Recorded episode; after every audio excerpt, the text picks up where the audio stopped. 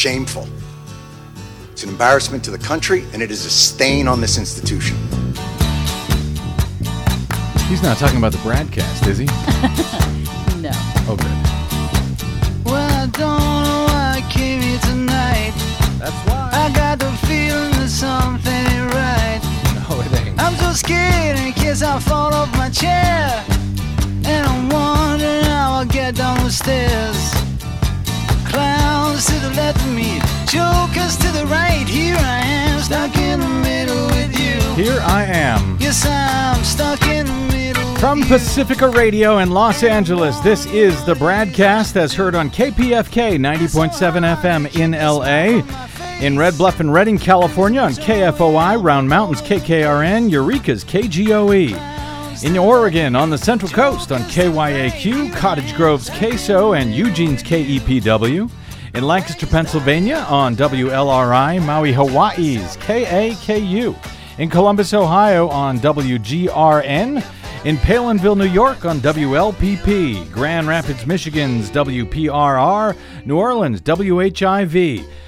Gallup, New Mexico's KNIZ, Concord, New Hampshire's WNHN, in Fayetteville, Arkansas on KPSQ, in Seattle on KODX, in Janesville, Wisconsin on WADR, and Minneapolis, St. Paul's AM 950 KTNF. We also stream coast to coast and around the globe every day on the internets, on the Progressive Voices channel, Netroots Radio, Indie Media Weekly, FYI Nation, NicoleSandler.com, Radio Free Brooklyn, GDPR, Revolution 99, Workforce Rising, Deprogrammed Radio, and Detour Talk, blanketing planet Earth five days a week. I'm Brad Friedman, your friendly investigative blogger, journalist, troublemaker, muckraker, and all around swell fellow with a few broken blood vessels in my brain today.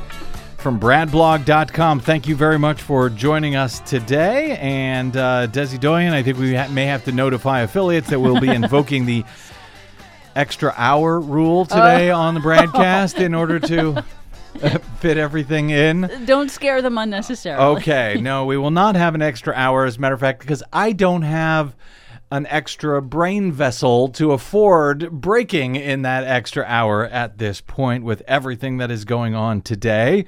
Uh, so buckle up. Uh, let's. Let's start here. Uh, the uh, thing that many of us uh, had feared as soon as Donald Trump took office that he would censor climate science is now, in fact, coming to pass as the White House out and out blocked a senior intelligence official who had testified to Congress on climate change from submitting his written testimony along with it and severely censored the actual testimony that he delivered in person before a congressional committee. White House officials barred a State Department intelligence agency from submitting written testimony last week to the House Intelligence Committee, warning that human caused climate change is possibly, quote, possibly catastrophic. The move came after State Department officials refused to excise the uh, document's references to federal scientific findings on climate change. Good for the State Department officials refusing to do that. According to the Washington Post, the effort to edit and ultimately suppress the prepared testimony by the State Department's Bureau of Intelligence and Research comes as the state uh, as the uh, Trump administration is debating how best to challenge the fact that burning fossil fuels is warming the planet and could pose serious risks unless the world makes deep cuts in greenhouse gas emissions over the next decade. Senior military and intelligence officials have continued to warn that climate change could undermine the U.S. national security, a position that President Trump rejects. What does he reject it based on? Nothing.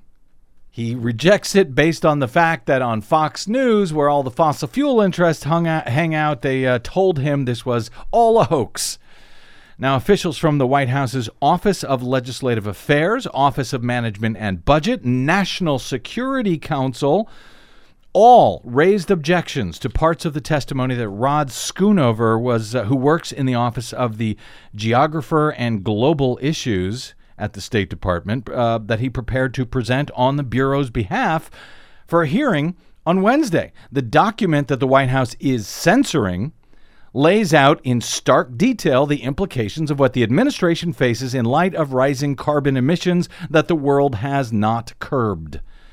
The document says, absent extensive mitigating factors or events, we see few plausible future scenarios where significant, possibly catastrophic, harm does not arise from the compounding effects of climate change. Now, when Schoonover delivered his testimony during the hearing, for example, he was allowed to give the testimony but it looks as if uh, they just cut the hell out of what it was he had to say. They didn't allow any of the written test, uh, the uh, his his prepared testimony to be given to Congress, but they also cut out what he had to say because when he said that phrase, except for the words possibly catastrophic. That got cut after Trump officials censored the public remarks that he was allowed to give. And just to highlight what he said there, he said there are few plausible scenarios Mm-hmm. in which possibly catastrophic harm does not occur. Right. Yeah. That I know a lot of double negatives there, but no matter what, in in almost every scenario, almost every scenario will be catastrophic. Essentially, is what he's saying, and that is what was uh, what the White House did not allow him to say directly, and did not allow him to say in his written testimony. And I do want to jump in very quickly and just point out that his very next sentence after that is to say that the future is dependent on the actions that people take. So he's not saying that it's going to be automatically nothing we mm-hmm. can do about it, catastrophic scenarios. He's saying we don't see any scenarios unless people take action. White House officials took aim at the document's scientific citations, according to the Post, which refer to work conducted by federal agencies, including NASA and the National Oceanic and Atmospheric Administration. Because, you know, you can't trust the science coming out of NASA. What do they know about science? What does NOAA know about science? According to that's the stuff they were cutting out, the stuff that comes from the federal government, from the scientists at the federal government. According to several senior administration officials, all of whom spoke on the condition of anonymity, Trump administration officials sought to cut several pages of the document on the grounds that its description of climate science did not mesh with the administration's official stance. Administration critics of the uh, testimony included uh, that of William Happer, the National Security Council senior director, who has touted the benefits of carbon dioxide and sought to establish a federal task force to challenge the overwhelming scientific consensus that human activity is driving the planet's rising temperatures. In another passage, uh, Happer objected to the phrase, quote, tipping point when describing a certain level of warming and how it could trigger devastating climate related impacts.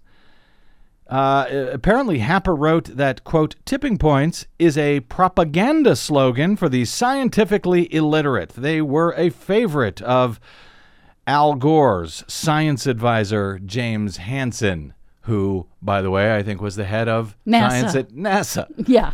So uh, the the word the phrase tipping points is now propaganda of uh, for the scientific illiterate. By the way, is Happer a climate scientist? Do you No, know? he is not. He is a physicist who worked in lasers. Oh, well, then he knows all about this, doesn't he? It's not his area of expertise. Administration officials said the Office of Legislative Affairs ultimately decided that uh, Schoonover could, in fact, appear before the House panel, but could not submit his office's statement for the record because it did not, in the words of one official, jibe with what the administration is seeking to do on climate change. A House Intelligence Committee aide confirmed that the panel received the written testimony of the two other intelligence officials who testified on Wednesday at a public hearing, but not Schoonover's.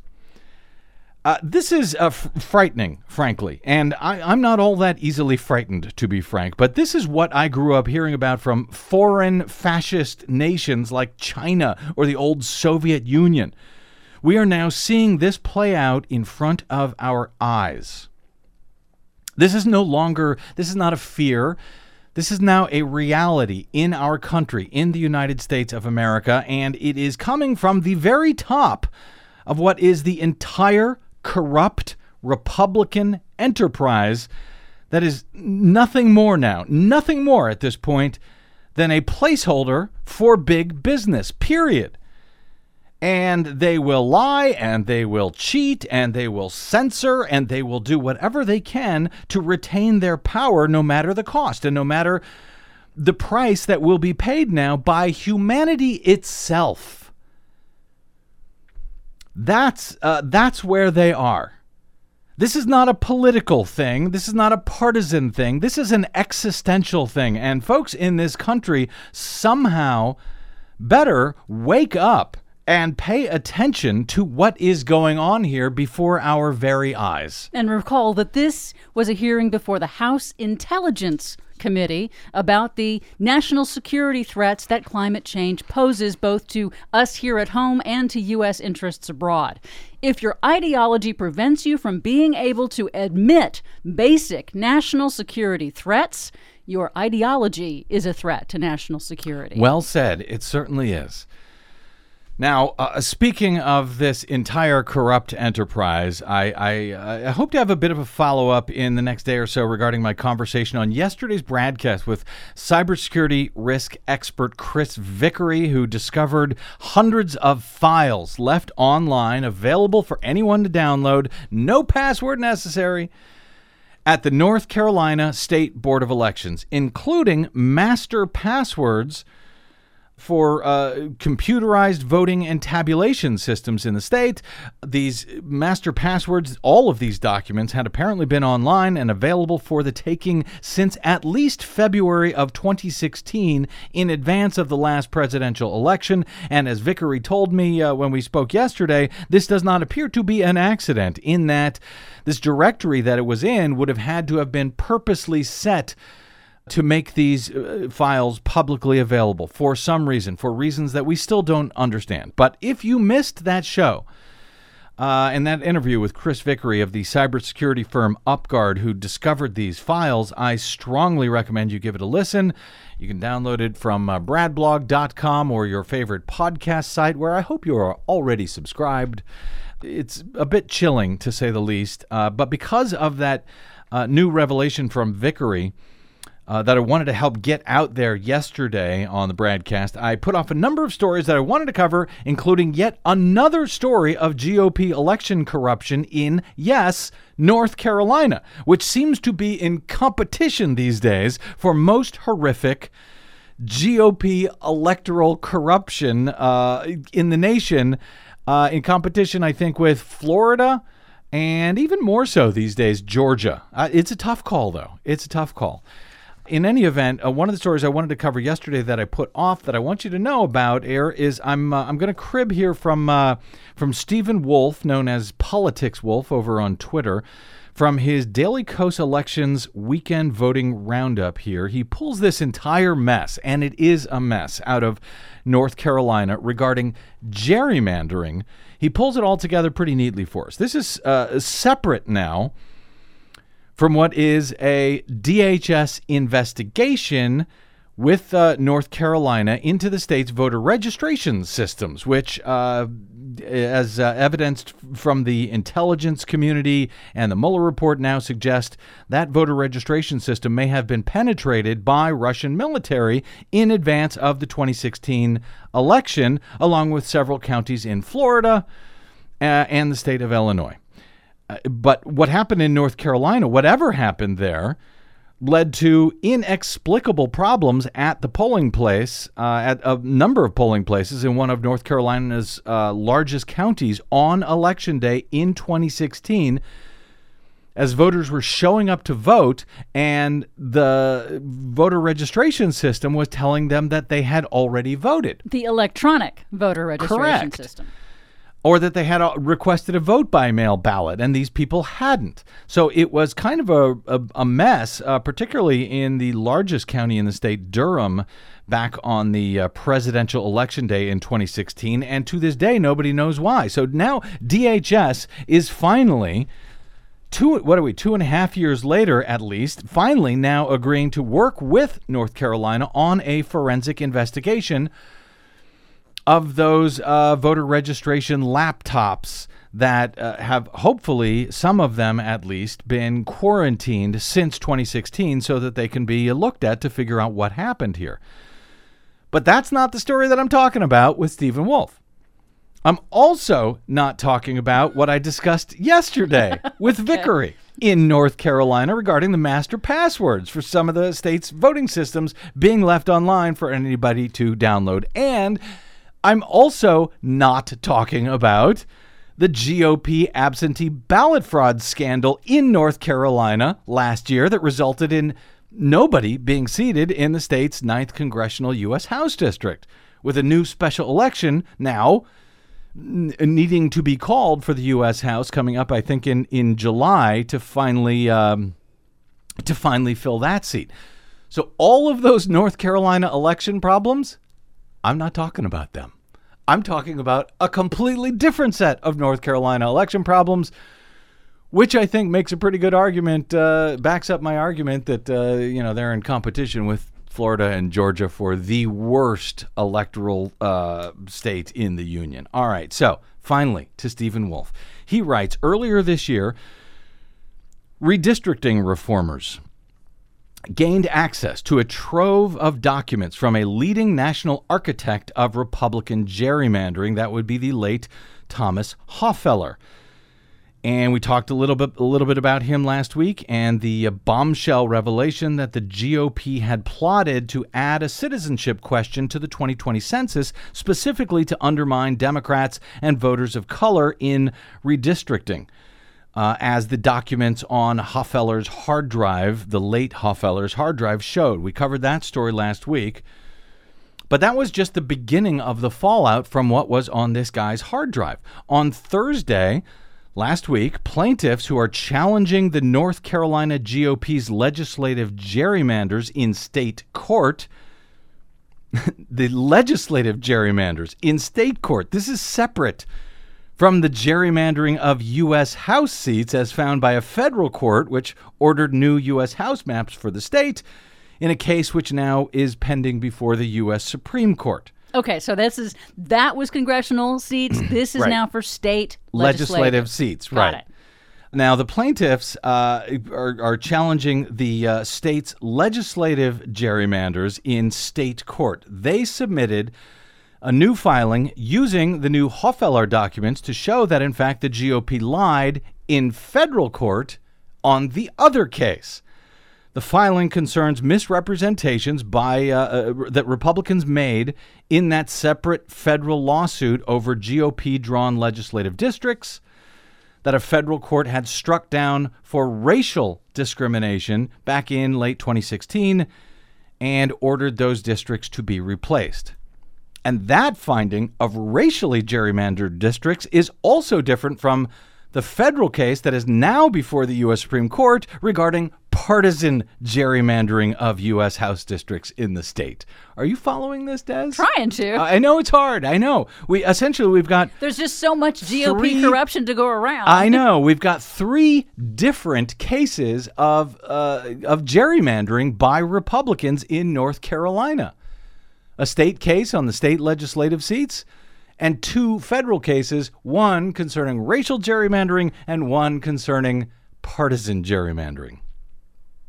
So, following an appeal to the U.S. Supreme Court, which upheld the district court ruling, Republicans told the lower court in July of 2017 this is in regard to the uh, initial racial gerrymandering case. Republicans said that there was not enough time to draw new maps before a special election that year that was to be held. Despite the fact that the court had uh, ordered these new maps to be drawn before the special elections. Republicans at that point said, We can't do it. It's too coming up too quick. We can't possibly draw these lines in time. They went as far as to claim that they had not even begun work on the new lines. There was just no way that they could draw the new maps in time for the special elections. And that led the federal district court to say, okay, you can wait until 2018 to impose these new remedial maps. So they bought another year out of it. But in reality, Wolf notes, as the newly discovered Hofeller documents now demonstrate, that claim by the uh, North Carolina Republicans in 2017 was a lie. The documents found on his hard drive after he died and his estranged daughter turned that hard drive over to the plaintiffs in this state case, in the state legisla- uh, legislative gerrymandering case. On that hard drive, we find documents that show that not only had Hofeller, the GOP gerrymandering expert, not only had he already begun drawing new maps in late 2016 when the districts were initially invalidated, but he'd almost entirely finished drawing those new maps by July of the following year when Republicans were pleading in court for more time. We just can't possibly do it. Saying we haven't even started yet. GOP lawmakers ultimately adopted uh, Hofeller's maps. Later that year, Republicans even told the court that they hadn't loaded statistics on racial demographics onto Hofeller's computer but his archives show that, in fact, that was completely false. They lied to this federal court, just out and out lied. Now, there's more. While that earlier racial gerrymandering case was ultimately resolved with federal courts accepting some of the GOP redrawn districts and rejecting others in favor of the court's own nonpartisan districts, those lines did not take effect until the regularly scheduled 2018 elections, when Republicans at that point, last November, finally lost their veto proof majorities in both the House and the Senate in North Carolina. So, what do you know? When the lines are fairer, or at least fairer, Republicans don't do as well. Imagine that. Wolf notes that had there in fact been special elections in 2017 uh, with these new maps that they prevented from putting in place, that Republicans instead would almost certainly have lost their supermajorities one year earlier. So, by lying to the court to avoid early elections, the GOP enjoyed their illegally gerrymandered advantage for an extra year, during which time they put forward several power grabbing constitutional amendments on the ballot, four of which ultimately passed last November. A separate law, they wouldn't have even been able to put them forward, most likely. A separate lawsuit is now challenging two of those constitutional amendments. One concerns f- uh, photo ID voting restrictions to make it harder for certain people to vote, and one that capped the maximum allowable state income tax rate. So, uh, separate lawsuits now have seen a state uh, court strike down both of those amendments earlier this year because they say the legislature at the time lacked a democratic legitimacy precisely because it had been elected under an unlawful gerrymander. So there's a good chance this new evidence from Hofeller's archives will make its way into that case as well. And these revelations all may undermine the GOP in the current lawsuit over the legislative maps themselves. I told you this was a mess. I, I, and I know it's very difficult to follow, but I think it's important for people to understand just how corrupt this party has become. This entire enterprise called the Republican Party has become. And not just up at the top in the White House, which I'll try to get to if time allows in a little bit, but all the way down to the state and local level, where they are just out and out lying to federal courts and hoping that oh somebody doesn't die with their before they erase their hard drive and their daughter finds the documents and shows what a bunch of corrupt liars they are. They will say and do anything they can to hold on to power. They will censor science to hold on to power.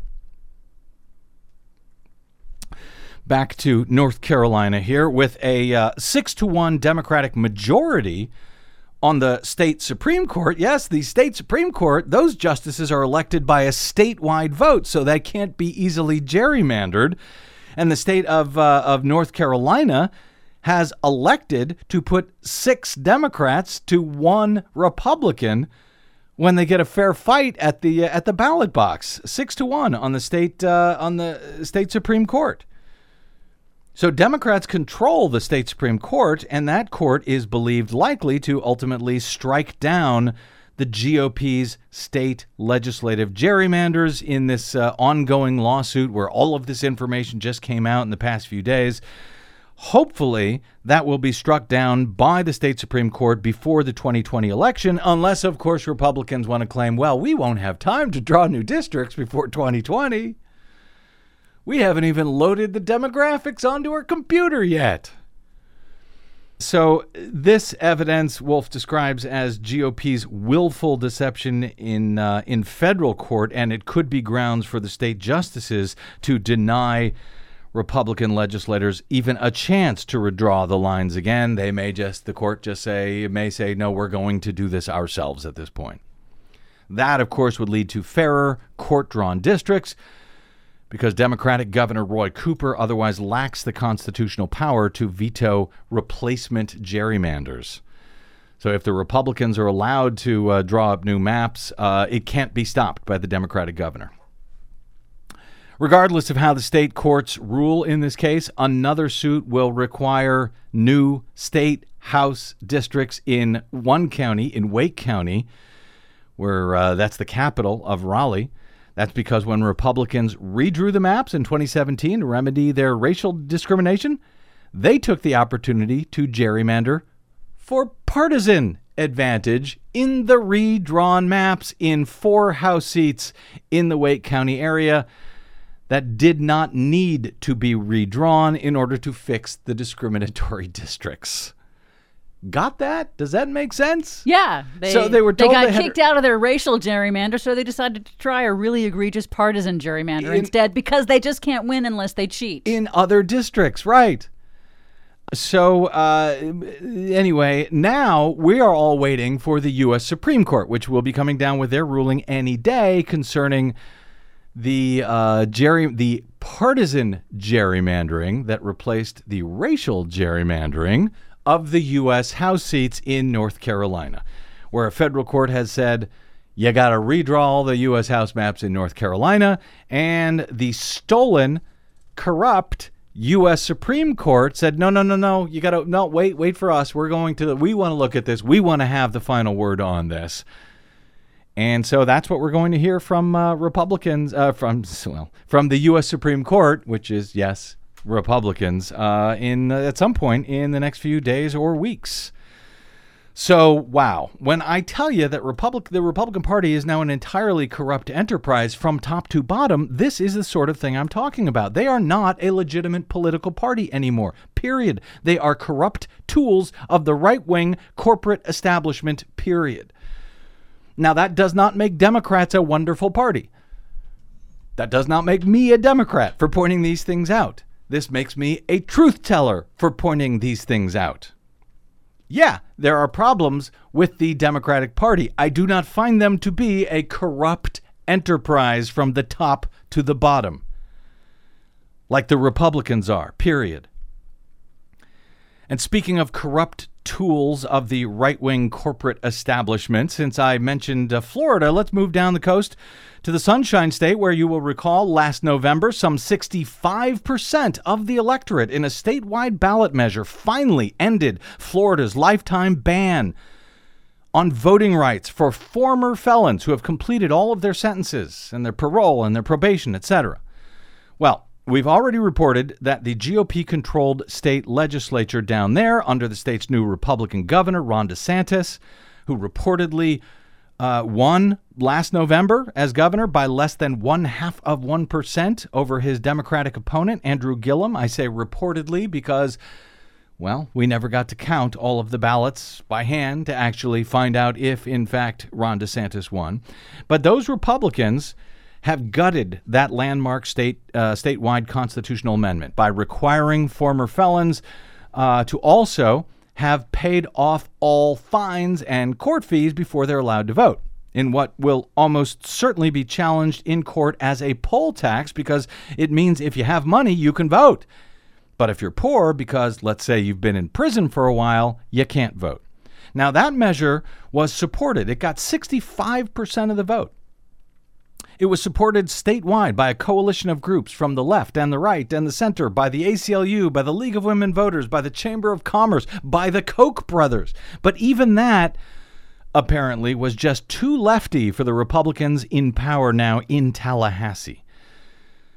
Just too much democracy going on when 65% of the state's voters actually uh, want something after uh, spending years to get a citizen led initiative on the ballot to do something that state lawmakers, frankly, should have done themselves decades ago. In fact, centuries ago.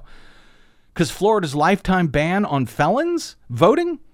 That was a post 15th Amendment scam to keep freed slaves from being able to vote. So, you know, more than 100 years later, it took a, a, a, constitutional measure and a vote of 65% of the electorate to undo that. And now uh, the Republicans in, in, uh, in the uh, state legislature in Florida are undoing that with, with uh, a law to undermine the constitutional amendment. But it gets even worse. As the Tampa Bay Times reported on Friday, Florida's new governor, Ron DeSantis, approved legislation that would crack down on citizen petitions in order to quash future ballot initiatives that are disliked by Republican lawmakers and their corporate donors. The Tampa Bay Times says the bill, which takes effect before the 2020 election, makes it drastically harder to collect enough signatures to make it onto voters' ballots. And it will solidify Republican control in Tallahassee by eliminating one of the last threats to their power the ballot box. Orlando attorney John Morgan, who is trying to get an amendment on next year's ballot to raise the state's minimum wage, he blasted state lawmakers. He said, quote, I know these people, and they're basically run and owned by lobbyists, and the constitutional amendment takes the power away from the lobbyists and gives it to the people, and they don't want that. He said, You don't have to be a rocket scientist to figure it out. Nonetheless, DeSantis signed the bill on Friday and was reportedly the driving force behind it. The bill had previously died in the middle of the year's legislative session, but it was resurrected in the closing hours. It was amended to another bill at the last minute at the urging of the new governor. DeSantis told reporters after the session ended last month, he said, Last year we had so many amendments that I think we need reform. Whether this is enough, I don't know. We've let too much policy go into the Constitution. So now uh, the new law adds all kinds of uh, penalties, makes it more difficult for uh, petitioners to gather signatures. It's already, you have to gather, I think it's something like 766,000 signatures in order to get a, uh, a measure on the statewide ballot in Florida. If they don't do certain things, there'll be thousands of dollars in fines. They have to sign up in order to con- uh, to, uh, to to collect signatures in the first place. They have to register. Republican lawmakers justified this bill by saying that it was meant, wait for it, to crack down on fraud. But its advocate in the Senate, Republican David Simmons, could not point to any cases of fraud in the process. Sound familiar? It's the same scam they've used for years to limit people's access to the ballot box by requiring certain very specific types of photo IDs, which they know that millions of largely Democratic leaning Americans do not have, even though in case after case and state after state, they have been unable to document any of the type of fraud that would supposedly be deterred by the extreme polling place photo ID restrictions, and now they're using that same scam to take away democracy entirely from the people. The Times goes on to note that uh, what the legislation is sure to do is stifle the last area outside of statewide Republican control in Florida.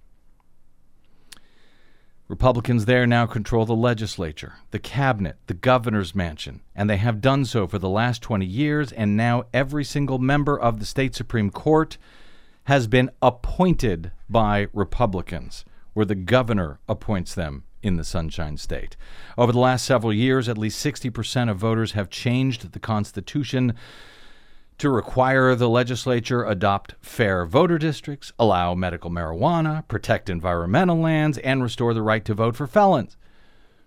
That had to be done at the ballot box, not at the legislature, because Republicans wouldn't allow it. All of those things. In fact, it's already difficult it already requires 60% of the vote in order to pass a constitutional amendment in Florida. That's a requirement. That requirement for 60% was itself a GOP initiative to make it harder to get constitutional amendments passed. That measure was adopted by a statewide amendment vote a few years ago, by the way, with just about 57% of the voters agreeing to it. But back then, that was good enough. More amendments are uh, said to be on the way, or at least they were before DeSantis signed this bill. Now everything is uh, up in the air. Morgan, who has this, uh, who led the medical marijuana initiative and has this minimum wage amendment uh, coming, he says he's got most of his signatures already before this bill goes into effect. So hopefully, that minimum wage bill that increases the minimum wage will be on the ballot next year. But he said, I feel bad for the rank and file citizens of Florida, and I think it's why you look around and people think they don't matter. Money is what runs Florida, and he adds, what runs America. Well, boy, howdy is he right. A corrupt enterprise from top to bottom. So, um, want more corruption? How about a response from uh, GOP lawmakers who did not even show up today for a hearing on a bill on Capitol Hill for medical care to 9 11 first responders? Jon Stewart's remarkable and heartbreaking congressional testimony this afternoon in full in the U.S. House right after this. I'm Brad Friedman. This is the BradCast.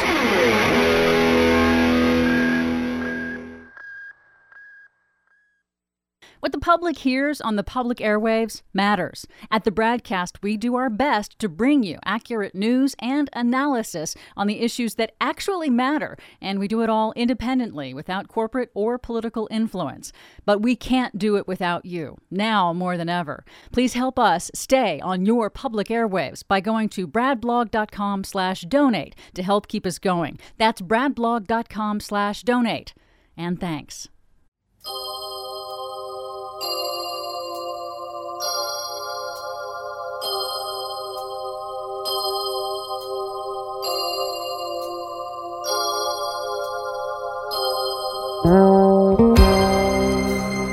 Welcome back.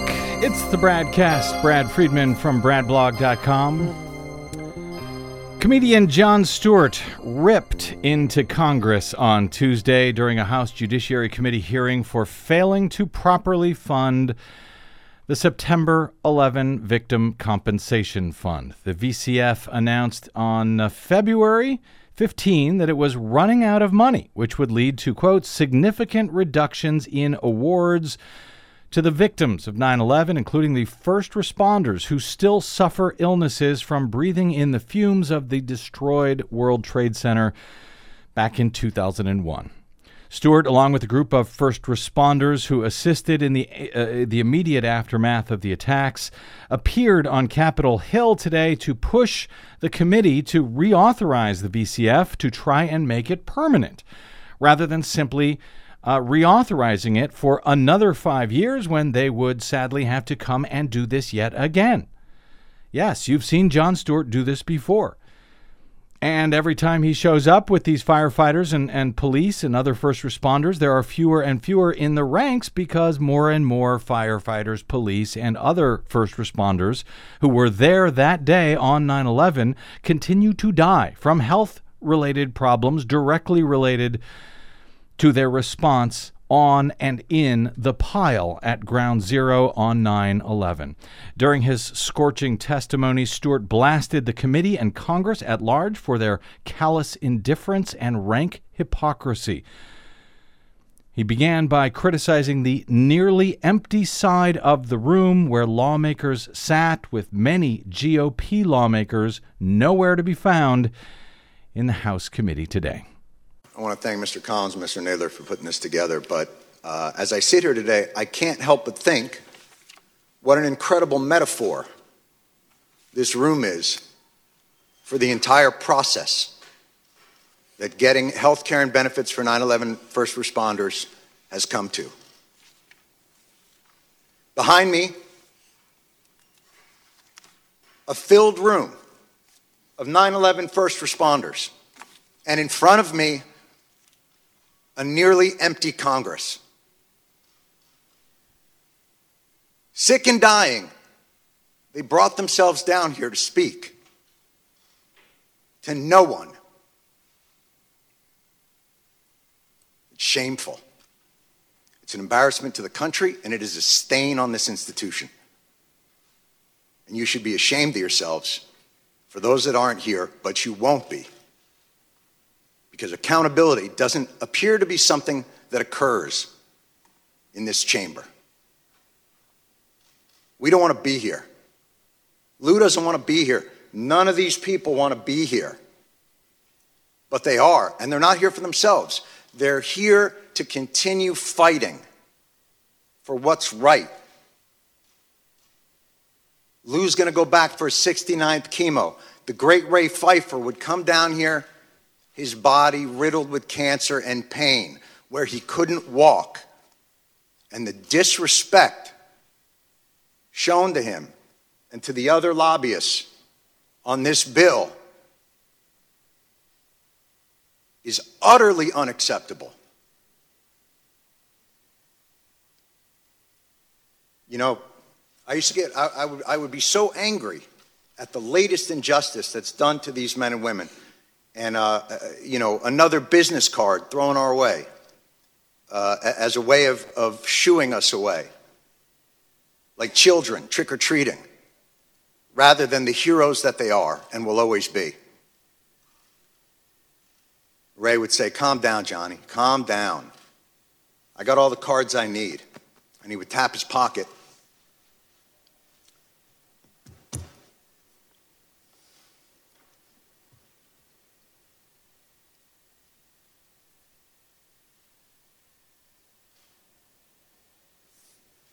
Where he kept the prayer cards. 343 firefighters.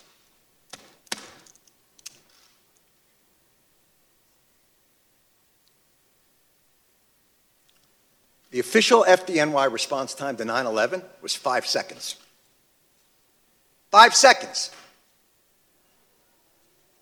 That's how long it took for FDNY, for NYPD, for Port Authority, for EMS to respond to an urgent need from the public. Five seconds. Hundreds died in an instant. Thousands more poured in to continue to fight for their brothers and sisters.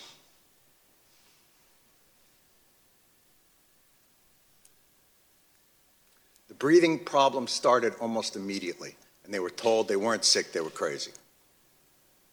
And then, as the illnesses got worse and things became more apparent, well, okay, you're sick, but it's not from the pile. And then when the science became irrefutable, okay, it's the pile. But this is a New York issue. I don't know if we have the money. And I'm sorry if I sound angry and undiplomatic, but I'm angry. And you should be too. And they're all angry as well. And they have every justification to be that way. There is not a person here, there is not an empty chair on that stage that didn't tweet out, never forget the heroes of 9 11. Never forget their bravery. Never forget what they did, what they gave to this country. Well, here they are. And where are they? And it would be one thing if their callous indifference and rank hypocrisy were benign, but it's not. Your indifference costs these men and women their most valuable commodity time.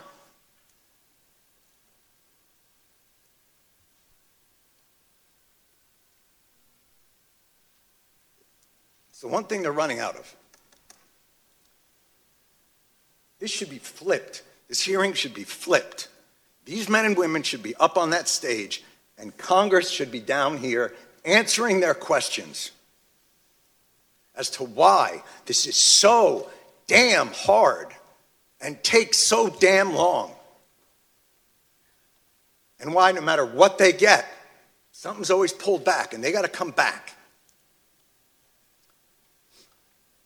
Mr. Johnson, you, you, you, made a point earlier, and it was one that we have heard over and over again in these halls, and I, I, I couldn't help but to answer to it, which was you said, look, you know, you guys are obviously heroes, and 9 11 was a big deal, but, you know, we have a lot of stuff here to do. And, uh, you know, we got to make sure there's money for a variety of uh, uh, disasters, hurricanes, and tornadoes. But this wasn't a hurricane.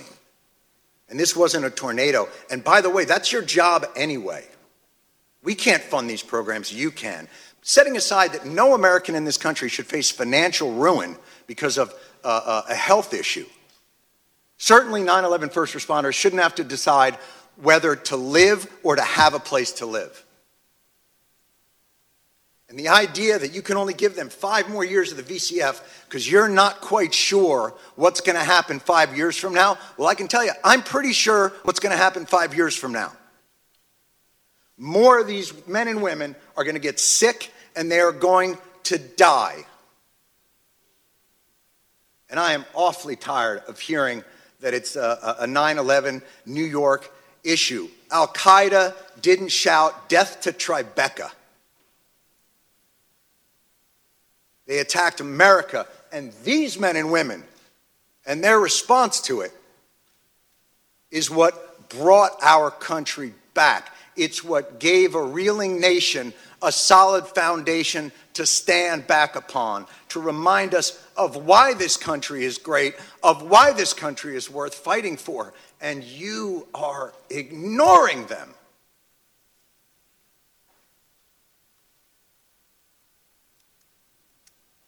And you can end it tomorrow. Why this bill isn't unanimous consent and a standalone issue is beyond my comprehension. And I have yet to hear a reasonable explanation for why. It'll get stuck in some transportation bill or some appropriations bill and get sent over to the Senate, where a certain someone from the Senate will use it as a political football to get themselves maybe another new import tax on petroleum, because that's what happened to us in 2015. And we won't allow it to happen again. Thank God for people like John Feal. Thank God for people like Ray Pfeiffer. Thank God for all of these people who will not let it happen.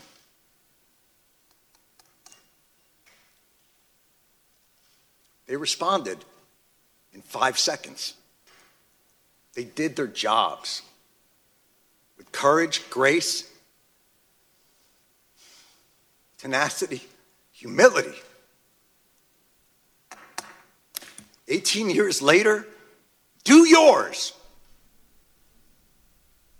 Thank you.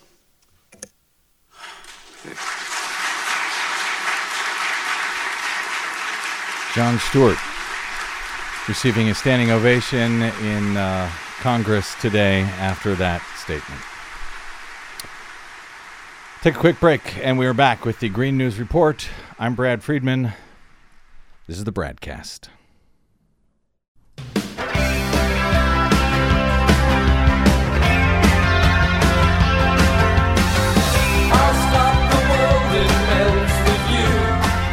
Well, Desi Doyen, I didn't know if we would get to this uh, today. Had I know.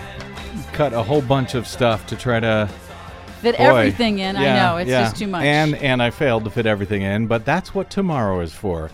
we do know it's uh, one hell of a day when the Green News Report is the lightest, most fun news of the day. But so be it. Our latest Green News Report. Two words that get the attention of most national security professionals are uncertainty and surprise. And climate change will bring significant amounts of both. Surprise! White House censors intelligence officials' congressional testimony on climate change.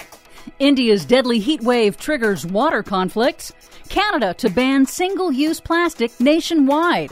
Plus, We can't wait to act. former New York mayor launches Beyond Carbon initiative to fight climate change. All of those fights and more straight ahead. From BradBlog.com, I'm Brad Friedman. and I'm Desi Doyen. Stand by for six minutes of independent green news, politics, analysis, and snarky comment. tornadoes. I don't remember tornadoes in the U.S. to the extent.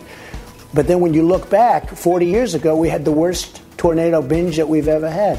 You know, a tornado binge. Who hasn't? Who hasn't gone out for a tornado and had a few too many? This is your Green News Report. Man, what did we do last night? Why does my mouth taste like a flattened trailer park?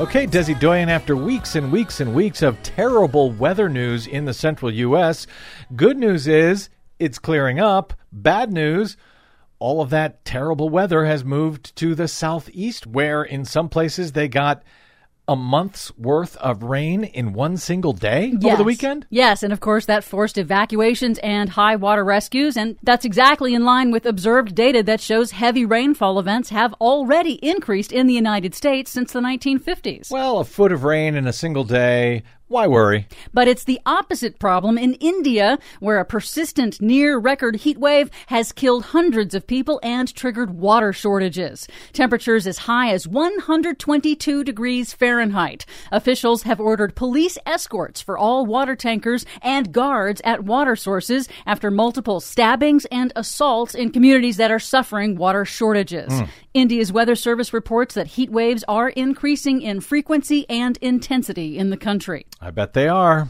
In the United States, the Washington Post reports that the Trump White House tried to stop a senior State Department intelligence analyst from testifying to Congress about the impacts of climate change on national security because his warnings about, quote, possibly catastrophic impacts contradicts the views of the Trump administration. In a highly unusual move, the White House blocked Dr. Rod Schoonover's written testimony from being entered into the permanent congressional record. However, Schoonover was allowed to speak to the House Intelligence Committee, including this rather stunning assessment. Absent extensive mitigating factors or events, we see few plausible future scenarios where significant harm does not arise from the compounded effects of climate change. People's choices in the present and future, however, dictate the magnitude of many factors. So he was allowed to give his testimony, but the White House just did not allow him to submit his written testimony for the congressional record? Yes. That's kind of nuts. Yep. The Trump Defense Department has also quietly released its new Arctic strategy that characterizes melting sea ice as a factor that is transforming the Arctic into a great powers competition between the U.S., Russia, and China over domination of new trade routes and valuable mineral resources. So it's a great thing. However, the Defense Department strategy just flat out omits any mention of man made climate change as the driver that is causing those effects in the region. Well, they wouldn't allow them to include their written testimony, I guess. But some good news Canada announced on Monday that it will ban all single use plastic like straws and cutlery nationwide starting in 2021. They're the latest country to join the global movement to combat plastic pollution. But Canada is going even further. Its environment minister also said the government is going to transfer the cost burden of disposal and recycling of plastic waste away from towns to the companies that generate the plastic waste in the first place. Oh, Canada. So you're saying that the companies are going to have to pay if they want to create disposable plastic. Exactly. So they don't get to pollute for free. Exactly. Sounds familiar. And like a very good idea. Finally, former New York City mayor and billionaire Michael Bloomberg has announced he is donating $500 million to a new campaign in partnership with the Sierra Club. The Beyond Carbon initiative will focus on closing all U.S. coal fired power plants and halting the growth of natural gas infrastructure because it will exacerbate climate change for decades to come. In a commencement speech to MIT, Bloomberg acknowledged that because there is no chance of climate change legislation passing in the Republican controlled Senate until after the 2020 election, he's stepping up now. We can't wait to act. We can't put this mission off any longer. Mother Nature does not wait on the election calendar, and neither can we. Well said, Mr. Diminutive Mayor. Small man, big money. For much more on all of these reports and the ones we couldn't get to today, please check out our website at greennews.bradblog.com. Don't forget you can download our reports anytime via Stitcher, TuneIn, iTunes, or Google Play. Find, follow, and share us planet-wide on the Facebooks and the Twitters at Green News Report. I'm Brad Friedman. And I'm Desi Doyen. And this has been your Green News Report.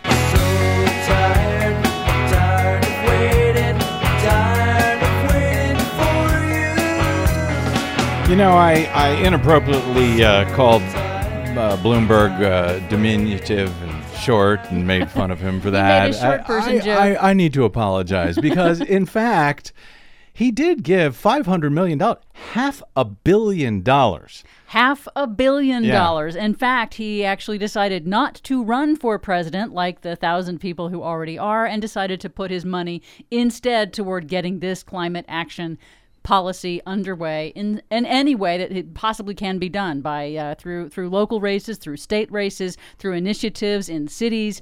Uh, it's a pretty broad-based uh, initiative that he's working on with the Sierra Club, and I they did great success with their Beyond Coal campaign that shut down most of the coal fired power plants in the United States. Now they're turning their sights on natural gas, as they should. That said, uh, it's kind of the equivalent of me putting, uh, you know, two thousand dollars towards uh, stopping climate change. I mean, he's got a lot of money, is what I'm trying to say. He does. So it's not that much.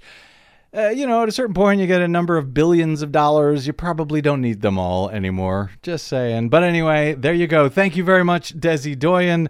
And thanks to all of you for spending a portion of your day or night with us. I know this was a tough one today, uh, but thank you for sticking with us. If you missed any portion of today's program or any other, download it anytime for free at bradblog.com or your favorite podcast site. You can also drop me email if you like. I'm bradcast at bradblog.com, and I hope you will find and follow all that uh, we do on the Twitters and the Facebooks as well, where you can find me as the Brad blog. And uh, until Mike Bloomberg, by the way, has Mike Bloomberg called to give us? You know, we've been doing the Green News Report for how many years now? 10? More than ten. More than 10 years. Have we gotten a single donation from the former mayor of New York City? We have not. He is short and diminutive, and I'm glad I said it. All right. But thanks to those of you who aren't uh, Mayor Bloomberg who stopped by bradblog.com slash donate to help keep Desi and I on your public airwaves every day. bradblog.com slash donate. We do it only with your support, not Bloomberg's. That's it. Until we meet again, I'm Brad Friedman. Good luck, world.